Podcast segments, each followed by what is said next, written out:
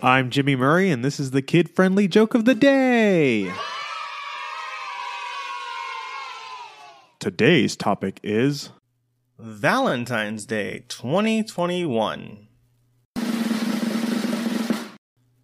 I bought my wife candy at the last second and will just say my gift was Choco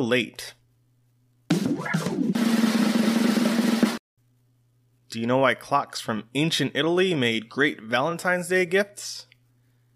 They made sounds that were romantic.